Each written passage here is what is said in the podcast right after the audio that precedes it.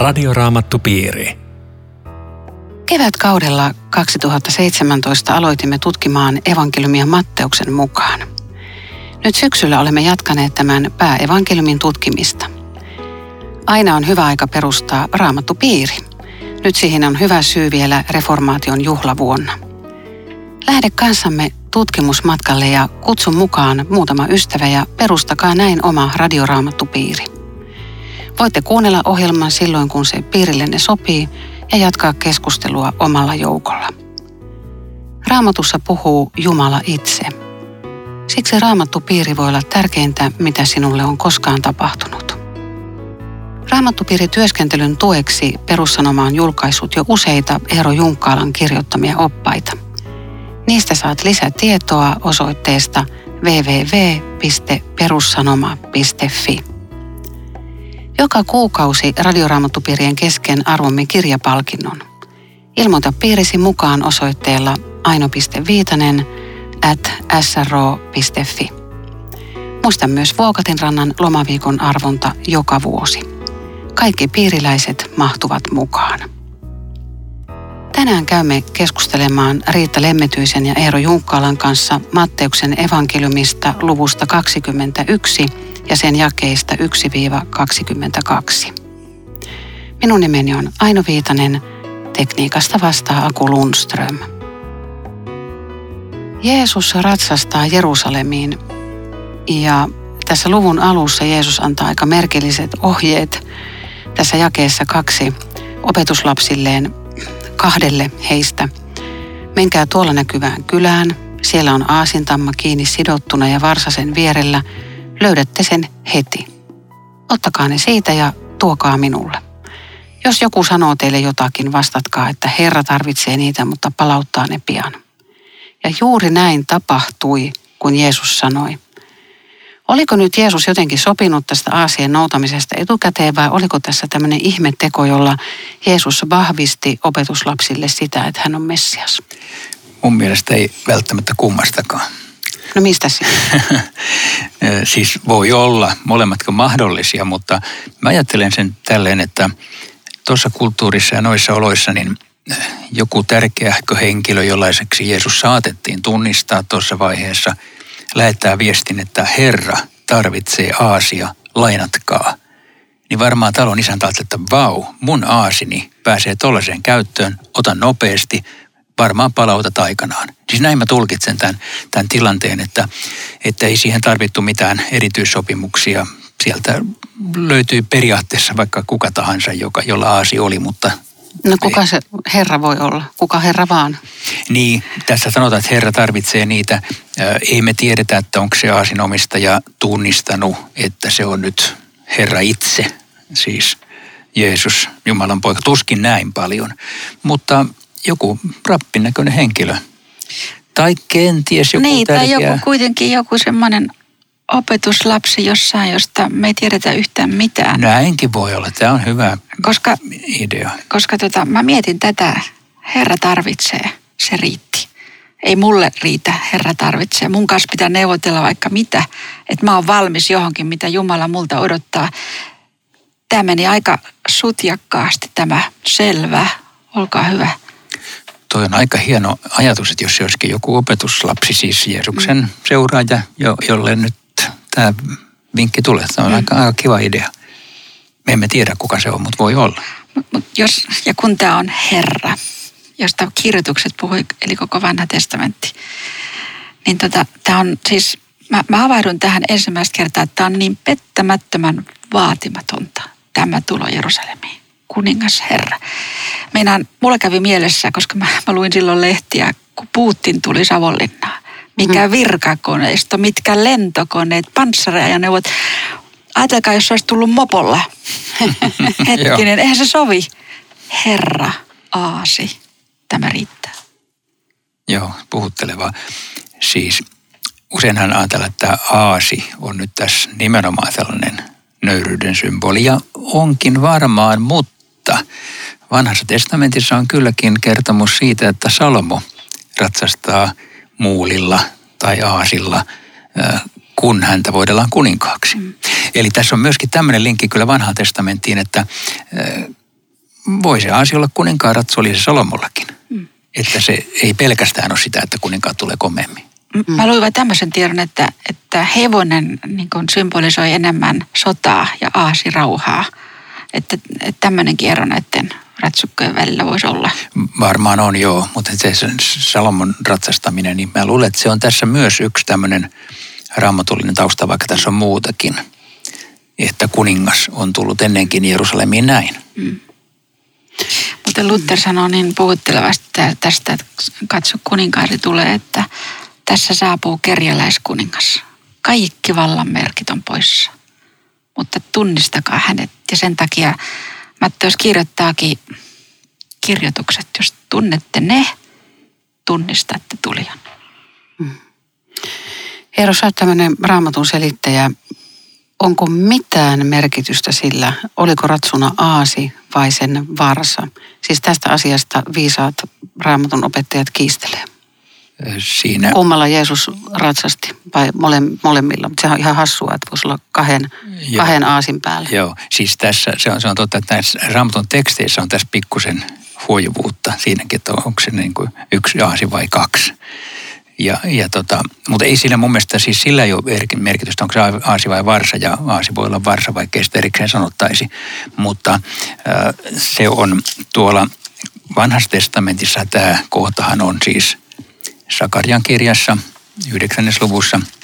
99. Joo, ja siellä sanotaan näin tässä meidän nykyisessä käännöksessämme, että hän on nöyrä, hän ratsastaa aasilla. Aasi on hänen kuninkaallinen ratsunsa. Se on nyt vähän selitetty tämä käännös enemmän kuin alkuteksti lukee, mutta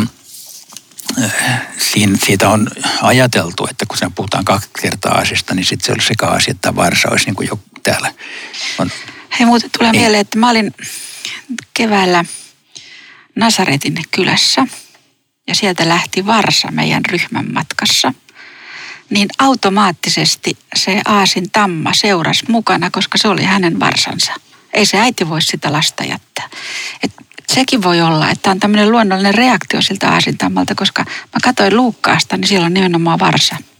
Kyllä, kyllä. Joo. Aika jännää. Voisi kuvitella, että se emä lähtee ensin ja sitten se pienempi tulee perässä, mutta tässä onkin toista. Tässä on toisinpäin. Joo. Tässä on siis tosiaan näissä teksteissä on pikkusen eroavaisuuksia, mutta musta sillä ei ole merkitystä. Sillä on vaan merkitystä, että Aasi on ratsu, koska vanhan testamentin profeetia ilmoittaa sen näin. Hmm. Ja toikin on niin kaunis sanottu, että ensinnäkin sinun kuninkaasi ja lempeänä siis kyllä tämmöiset hallitsijat, katsoo niitä tänä päivänä, niin missä se lempeys on. Niin lempeä, että lapset kiuskat syliin. Joo. Joo, totta. Tätähän on sitten semmoinen kysymys, joka, jota voisi miettiä raamatulukijana, että ö, toteuttiko Jeesus tämän tietoisesti siten, että hän ajatteli, että Sakarian kirjassa lukee näin, käympäs nappaamasta tuolta aasin ja ratsastaan, niin sitten ne yhdistävät tämän minun saapumiseni Sakaria profetiaan. Mitä sä arvelette, tekikö näin?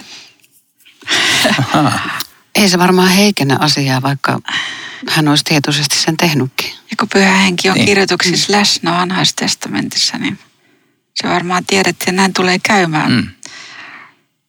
Kaikki tietävänä. Mun, mun mielestä se juuri niin kuin sä sanoit Aino, ei se heikennä. Mä, mä ajattelin, että Jeesus teki sen näin mm. tietoisesti. Mm. Eli siis, koska hän joka tapauksessa tiesi, mitä on kirjoitettu, mm. niin miksi hän ei ikään kuin tekisi tämmöistä demonstraatiota, tämmöistä ähm, mm. tämän toteuttamista mm. tietoisesti. Mm. Ei se vähennä sen arvoa. Ei. Joo. Ja juutalaiset hän tunsi kirjoitukset, siis tämä oli niin tuttu kuin, kuin voi olla Sakaria 99. Ja taas kerran se, että mitä täällä kysytäänkin, kuka hän on. Mm. Mm. Eli hänen piti viimeistään tässä vaiheessa ikään kuin julistautua messiaaksi, koska se tiedettiin, että tämä on messianinen mm. teksti. Mm. Ja hänellähän lauletaan sitten psalmia 118, joka on messianinen psalmi. Mm. Että, että tämä ennen ristiinnaulitsemista piti kerran tulla julkisuuteen. Mm. Aikaisemminhan hän oli paljon torjunut, että älkää kertoko, nyt, nyt mm. tullaan julkisuuteen viimeisenä päivänä melkein. Ja, samalla kun Jeesus hyväksytään, mitä hänelle tehdään, kuninkaallinen vastaanotto, niin se oli samalla kuoleman tuomion hyväksymistä. Tässähän se sitten mm. jotenkin pois, pois tämä, joka kuvittelee itsessään, itsestään jotain tämmöistä. Toi kuohua-sana on aika monen tuossa kesä kymmenen, siis koko kaupunki joutui kuohuksiin. Nyt joku on sitten vähän ehkä piikikkäästikin kysynyt, että minkä takia Jeesus ei estänyt kansaa asettamasta hänelle niin sanottua punaista mattoa ja huutamasta hänelle kunniaa. Oliko se juuri se, minkä sä sanoit? Niin, ai siis miksi ei estänyt? Niin. Joo, koska mä ajattelen, että juuri se oli nyt tässä se idea, idea. Että, mm. että nyt. Kruunatkaa mut nyt kuninkaaksi, mm. tiedätte kenet kohta ristiinnaulitsette. Mm. Että, että se, se viesti oli tämä, koska toi nimenomaan toi jakessa yhdeksän oleva sitaatti Hoosianna, Daavidin poika, siunattu olkoon hän, joka tulee Herran nimessä Hoosianna korkeuksi, joka siis lauletaan aina meillä adventtina, niin sehän on psalmista 118. Ja siellä, mä nyt varmuuden vuoksi luen, nimittäin siellä sanotaan edellä, että kivi, jonka rakentajat hylkäsivät, on nyt kulmakivi. Herra tämän teki, Herra teki ihmeen silmien edessä. Tämän päivän on Herra tehnyt, iloitkaa ja riemuitkaa siitä. Hoosianna, Herra, anna meille apusi. Oi Herra, anna menestys. Siunattu olkoon se, joka tulee Herran nimessä. Herran huoneesta teidät siunataan. Tämä on hyvin messianinen laulu, joka, joka sitten on tässä laulet. Ne on voinut laulaa koko psalmin, mutta tässä on otettu vain yksi ja tähän. Tämä on muuten siis tämä on mahtava jää ja mulle jäi tämä mieleen. Mä olin kerran saarnaamassa adventtitekstiä ja, ja katsoin, mitä Luther tästä opettaa. Mulle jäi niin mieleen, kun hän sanoi, että se, tämä tuli ja Daavidin poika on niin ylhäinen, että kukaan ei koskaan olisi yltänyt hänen luokseen, ellei hän olisi tullut meidän luoksemme. Ainoa vaihtoehto. Ja jos Jeesus ei tule, niin kukaan ihminen ei pääse Jumalan luokse. Mutta hän tulee. Ja sitten se oli musta niin puhutteleva nimenomaan tämä sinun kuninkaasi. Siis tulee, tulee minulle, eikä nyt Jerusalemin. Tähän pitää lukea pitkin matkaa tätä raamattua silleen, että aina oli ne Jerusalemin ne siellä, ne pyhivaltat. Ei, ei, tämä tarkoittaa minua tänään ja mun elämää. Mm. Tulee sinun luoksesi. Tämä pitää kuulla täältä läpi. Joo, ja mä vielä palautan kuitenkin tähän ikään kuin silloiseen tilanteeseen, että Daavidin poika, kun ne huusi tämän, niin sehän on valtava messianinen sanoma, siis Daavidin suvusta tulee Messias toisen Samuelin kirjan seitsemännästä luvusta alkaen koko vanha testamentti muistuttaa. Niin nyt, että ne huutaa Daavidin poikaa, niin ne on, ne on siis nimenomaan kruunaamassa Messiaksi. Mutta niin kuin sanoit Riitta, niin, niin tämän päivän maailmaan toi on hyvä muistutus. Tämä Jeesus tulee edelleen meidän luoksemme. Mm. Lempeä, nöyrä. Ei rupea sättimään ja tuomitsemaan, että mitä, mitä sä voit elää tuollaista elämää. Ja eihän tuonne nyt kukaan voi tulla sun luokse. Ja Joo. Mitä tämä Hosianna huuto merkitsee ihan tiivistetysti? Sä äsken luit sitä vanhan testamentin kohtaa, mutta jos sen tiivistää ihan yhdeksi kahdeksi sanaksi, niin... No se olisi, että Herra auta. Se, se on, se, se, on se, niin kuin sen, sen suomennos. Sitä, sitä huudettiin muuten Lehtimäjän juhlissakin. Tätä, että se ei ollut vaan pääsiäisjuhlilla niin kuin tässä. Eli me, me osoitamme Herralle kunniaa, kun me huudamme häntä avuksi. Joo. Eikö tämäkin ole jännä? Hoosianna korkeuksissa. Hoosianna huudetaan nyt Jerusalemissa täällä maan päällä korkeuksissa. Eli, eli taivaskin on jotenkin niin kuin ylistämässä tätä samaa. Näinhän tämä on pakko Hoosianna täällä maan päällä korkeuksissa. Me ei ainakaan olla siellä. Onhan tämä väkevää. On. Ja sitten tämä kertomus, että on huipentuu tuohon joku 10-11, että kuka hän on. Siis se, se on juuri se kova kysymys, että voisiko tämä siis todella olla Messias? Koska kyllähän se oli vaikea uskoa silti, vaikka kuin olisi vanhan testamentin profetiat silmien edessä, niin tämä nasaretilainen nuori mies, joka ratsastaa tässä, niin Messias, Jumalan lupaama Messias. Kuka hän on? Ja sitten hän on Jeesus, profeetta Galilean Nazaretista. Ainakin tämän verran mm. joku tajus. Mutta entäpä, onko mm. enemmän? Niin. niin. Tämä on Radioraamattu Piiri. Ohjelman tarjoaa Suomen raamattuopisto. www.radioraamattupiiri.fi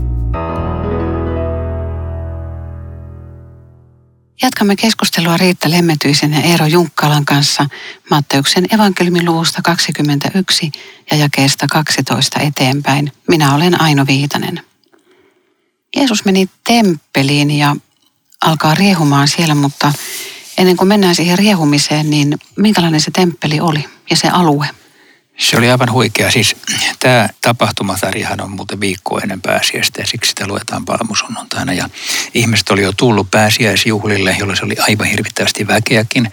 Mutta sitten temppelin rakennus oli yksen ajan maailman hienoimpia uskonnollisia rakennuksia. Herodes Suuren rakennuttama. Se on muuten alueeltaan sama kuin tänä päivänä se, missä on Kalliomoske. Mutta, ja se on noin reunakivet on samat kuin tuolloin.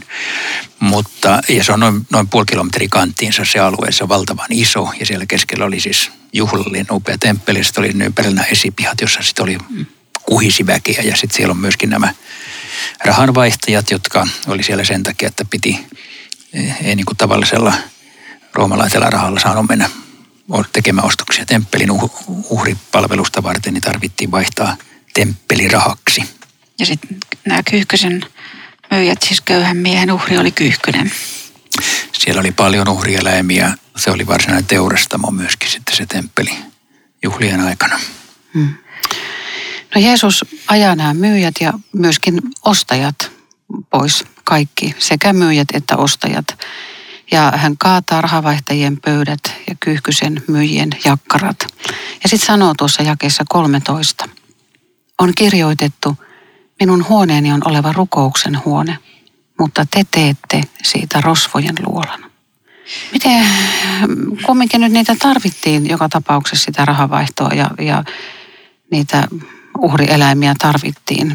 Mitä ne nyt teki sitten väärin siellä? Niin ja sitten Jeesuksen käyttäytyminen muutenkin aika erikoista siihen verrattuna, mitä me hänen persoonastaan tunnemme. Ja just me äsken puhuttiin siitä, että nöyränä vaan ratastelee aasilla. Nyt äkkiä on hirvittävä tällainen ja. Mm. riehunta, että tämä on siis tämä on aika, aika käsittämätön Jeesus oikeastaan. Mm. Kerro Riitta, miksi?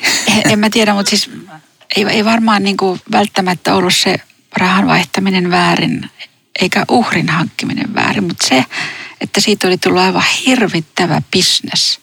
Niin, että kun Jeesus, kukaan ei nähnyt siinä mitään pahaa, mutta kun Jeesus tajuaa tilanteen ja tunnistaa tietysti kaiken, ottaa kantaa, mistä täällä on kyse, niin tähän on aivan järkyttävä. Mitä hän sanoo, että rukouksen huoneesta on tehty rosvojen luola. Eli jokainen, joka meni temppelin rukoilemaan, ajatteli vaan, että onko mulla ollut hyvä tase tänään. Sainko mä rahaa tarpeeksi ja, ja miten mä tästä hyödyn. Siis se, ainakin se valvonnan kohde oli muuttunut vääräksi. Joo, ja sitten tässä on mun mielestä kaksi muuta seikkaa. Siis toinen on se, että tämähän on itse asiassa, mitä Jeesus sanoo, on sitaatti Jeremian kirjasta. Se on Jeremia Seiskasta, ja siis ihmiset tunsi Jeremian. Ne tiesi, että Jeremian kirjassa sanotaan näin. Mä luen jotakin se Jeremia 7. Että ihmiset tulee Jeremian pitäminen Herran temppelin portille julistamaan, että hylätkää väärät tienne ja tehkää hyvää. Älkää luottako valheen puhujiin, jotka hokemalla hokevat tämä on Herran temppeli, Herran temppeli, Herran Joo. temppeli. Ja miksi te luotatte valheellisiin hokemiin? Ne eivät auta teitä, tällaisia ovat teidän tekonne. Ja Jeremia lataa hirveät tekstit. Te varastatte, murhaatte, teette aviorikoksia, vannotte väärin, uhraatte baalille, juoksette muiden jumalien perässä. Ja sitten tulette tähän pyhäkköön, joka on minun nimelleni omistettu ja sanotte, me olemme turvassa. Rosvojen luolanako te pidätte tätä temppeliä, joka on minulle omistettu siltä se minustakin näyttää, sanoo Herra. Tämä on siis kova teksti Jeremias. Ja nyt Jeesus ihan selvästi siis liittyy tähän ja kuulijat tajua hetkinen, noin se puhuu. Mutta tässä on vielä toinen juttu. Luulakseni tämän paikka tässä Matteuksessa viestittää myös sitä, että nyt on vanhan liiton uhrit menettämässä merkitystään – että tämän temppelin tie on tulossa loppuun. Ihmisen pelastumiseksi näitä uhreja ei enää tarvita kuin viikon ajan, voidaan sanoa. Eli siis nyt, nyt Jeesus lopullisena Jumalan uhrina tekee tyhjäksi koko temppeli palveluksen, vaikka se oikeasti jatkuu vielä muutama vuosikymmenen.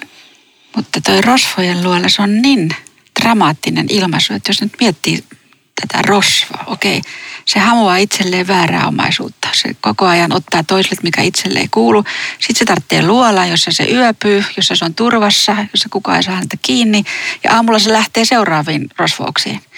Ja nyt Jeesuksen viesti on se, että, että te täällä temppelissä te jatkatte synnillistä elämää, vähän niin kuin Jeremia tuossa sanoo. Olette uhrinne tuonut, kyyhkyset on annettu, rahat on vaihdettu, näkemiin Jumala, rukoilla voin kotonakin. Eli te haette täältä semmoisen turvapaikan. Kaikki on ihan hyvin Jumalalla luonaan käyty. Ja sitten mä jatkan ihan entiseen tyyliin.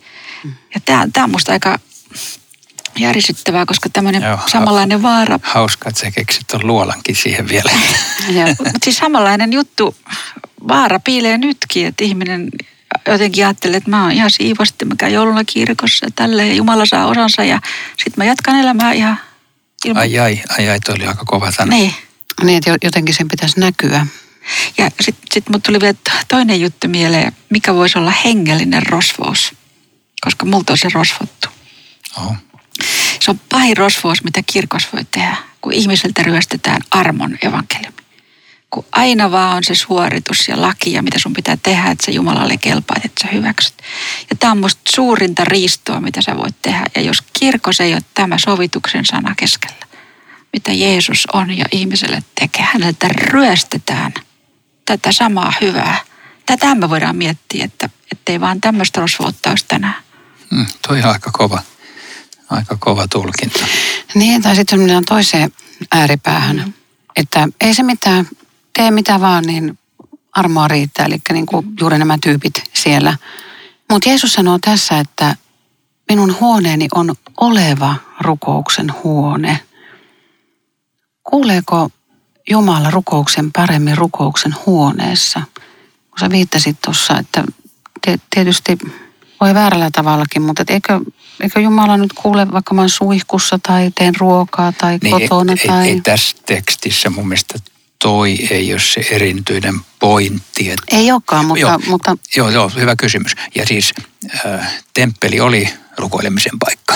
Ja Jeesus sanoi, että tämä, sitä vartenhan tänne pitää tulla. Ei, ei käymään kauppaa eikä varsinkaan rosvoilemaan, vaan, vaan rukoilemaan.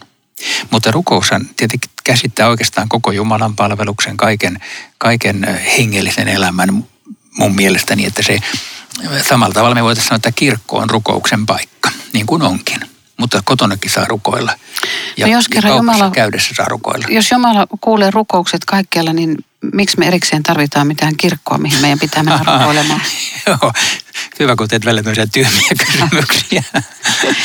Joo. Ja, siis rukouksen huone, sehän nyt varmaan haluaa sanoa sen, että kirkko on sitä varten, että rukoilija ja ihminen kohtaavat toisensa. Ja koska Jumala on pyhä ja rukoilija on paha, niin, niin se, missä Jumala yhdessä on kohdattavissa, on just se sovituksen sanoma, joka nyt meillä liturgiassa on, on, on aivan suuremmoisella tavalla ja, ja ehtoollisessa läsnä, mutta että tätä varten kirkkoon, että se, se avaa tämän yhteyden. Joo, ja sitten se on tietenkin yhteen tulemisen mm. paikka. Siis se, se on niin kuin yhdessä rukoilemisen paikka, että että mä, mä olen entistä enemmän viime aikoina yrittänyt ajatella, kun mä menen kirkkoon Jumalan palvelukseen kuulijana, niin riippumatta ihan, onko se hyvät tai huonot saarnajat, niin mä yritän ajatella, että mä tuun tänne rukoilemaan. Mä tuun sinne istumaan, mirjatun rukousta, raamatun kohtien äärellä voi rukoilla, saarnaajan puolesta voi rukoilla, se puhuu puuta heinää, että puhuisi vähän paremmin. Ja siis ylipäätänsä siis se yhteinen rukous, mutta sillä on merkitys, että me yhdessä ollaan tässä niin kuin Jumalan seurakuntana. Tavallaan se jopa, jopa mä ajattelen, että se yhteinen usko kantaa mua. Mm. Mutta eikö, eikö se ole ihan sama, jos ihminen uskoo tykönänsä ja mihin se tarvii sitä porukkaa, että jos se menee itse tuonne aamulla lenkille metsään ja nauttii sitä kaunista luonnosta ja metsäkirkkoni ollessaan voin täällä palvella Jumalaa. Metsä ei julista syntien anteeksi tuo kellekään, että siihen tarvitaan kyllä. Joo, mutta kyllä sillä kiva rukoilla metsässä. Joo, sille ei ole estettä, mutta se ei millään voi korvata. Sitähän se aina yrittää, että me sanottaisiin, että se kyllä korvaa se metsäkirkko. ei, ei, ei se yritä, ei se, vaan provosoi meitä.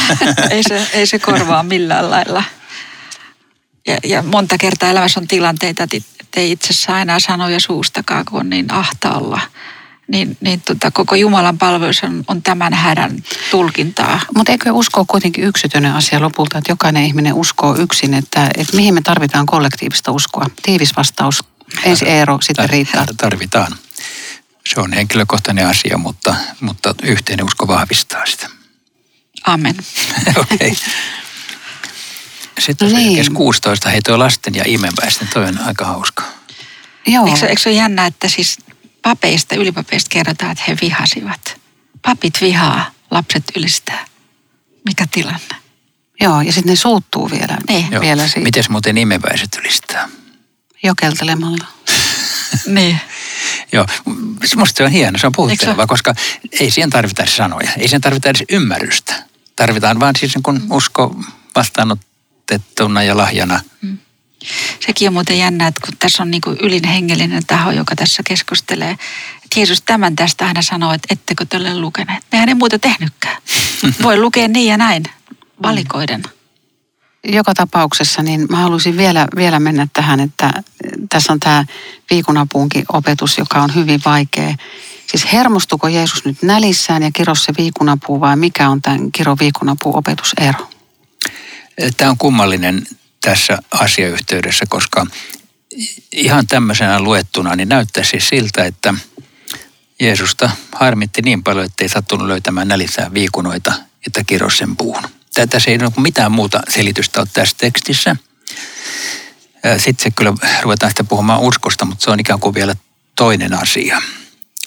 Mä ajattelen näin, että tässä asiayhteydessä, joka alkaa jo meidän raamattumme otsikolla luvun 21 edessä, että Jeesuksen toiminta Jerusalemissa. Eli Jeesus on tullut viimeistä kertaa elämässä Jerusalemiin viikkoaikaa hänen kuolemaansa. Ja nyt koko tämä asiayhteys puhuu siitä, että tämä kansa hylkää hänet. Ja kaikki mitä tässä tapahtuu ikään kuin symbolisoi sitä, että nyt se Jumalan valittu kansa, joka on 2000 vuotta valmistanut tätä tuloa, on torjumassa sen, mitä se on 2000 vuotta odottanut. Tämä, tämä valtavan dramaattinen tu- tunne on sitä. Ja mä ajattelen, että tämä viikunapun kiroaminen ikään kuin symbolisoi tätä. Nyt kuolee viikunapuu, nyt tämä kansa on tota Jumalan kirouksen lähellä te- tehdä. Mutta en tiedä, miten te muuta. Niin siis Israelhan oli, se oli symboli just tämä viinipuu Israelille. Nimenomaan viinipuu, mutta tässä on kyllä viikunapuu. Viikunapuu, niin Joo. viikunapuu. Et viikunapuu ei ole muulloin Israelin symboli, Ei. mutta tässä tapahtumassa Joo. ehkä on. Mutta mut ehkä tämä yksi avainjuttu on se, että mutta ei löytänyt siitä muuta kuin lehtiä. Että et jos oli lehtiä, niin olisi pitänyt olla hedelmää. Se on se, se, on se tota, koska tammikuusta lähtien oli tämmöisiä raakoja viikunapuun hedelmiä, joita, syötiin. Eli tota, täällä on niinku uskonnollinen kukoistus. Lehtiä on hedelmää Jumalalle ja lähimmäiselle. Sitä ei ole. Joo, toinen evankeliumi kyllä sanoo tässä jopa, että ei ollut viikunoiden aika edes, joka tekee sen vielä. Niin, ei, se- ei, mutta siis mä, mä luin, että, että tammikuussakin oli semmoista raakaa viikunaa. Aivan just. A- että aivan. niitä syötiin. Se, Joo, se ei kyllä. ollut sille sinänsä Kyllä. mitään. Mutta Jumalan oman kansan kohtalo tässä kyseessä, että sitä symbolisoi. Kyllä. Mm. Ja sitten tekstin lopussa on tämä lupaus, että me saamme, kun me rukoilemme uskossa. Meidän täytyy nyt tänään siihen turvautua, vaikka me ei sitä pystytä tämän enempää selittämäänkään. Ja uskotaan se, kun rukoillaan. Uskotaan. Radioraamattupiiri. Kiitos seurastasi. Palataan jälleen viikon kuluttua. Radioraamattupiiri. www.radioraamattupiiri.fi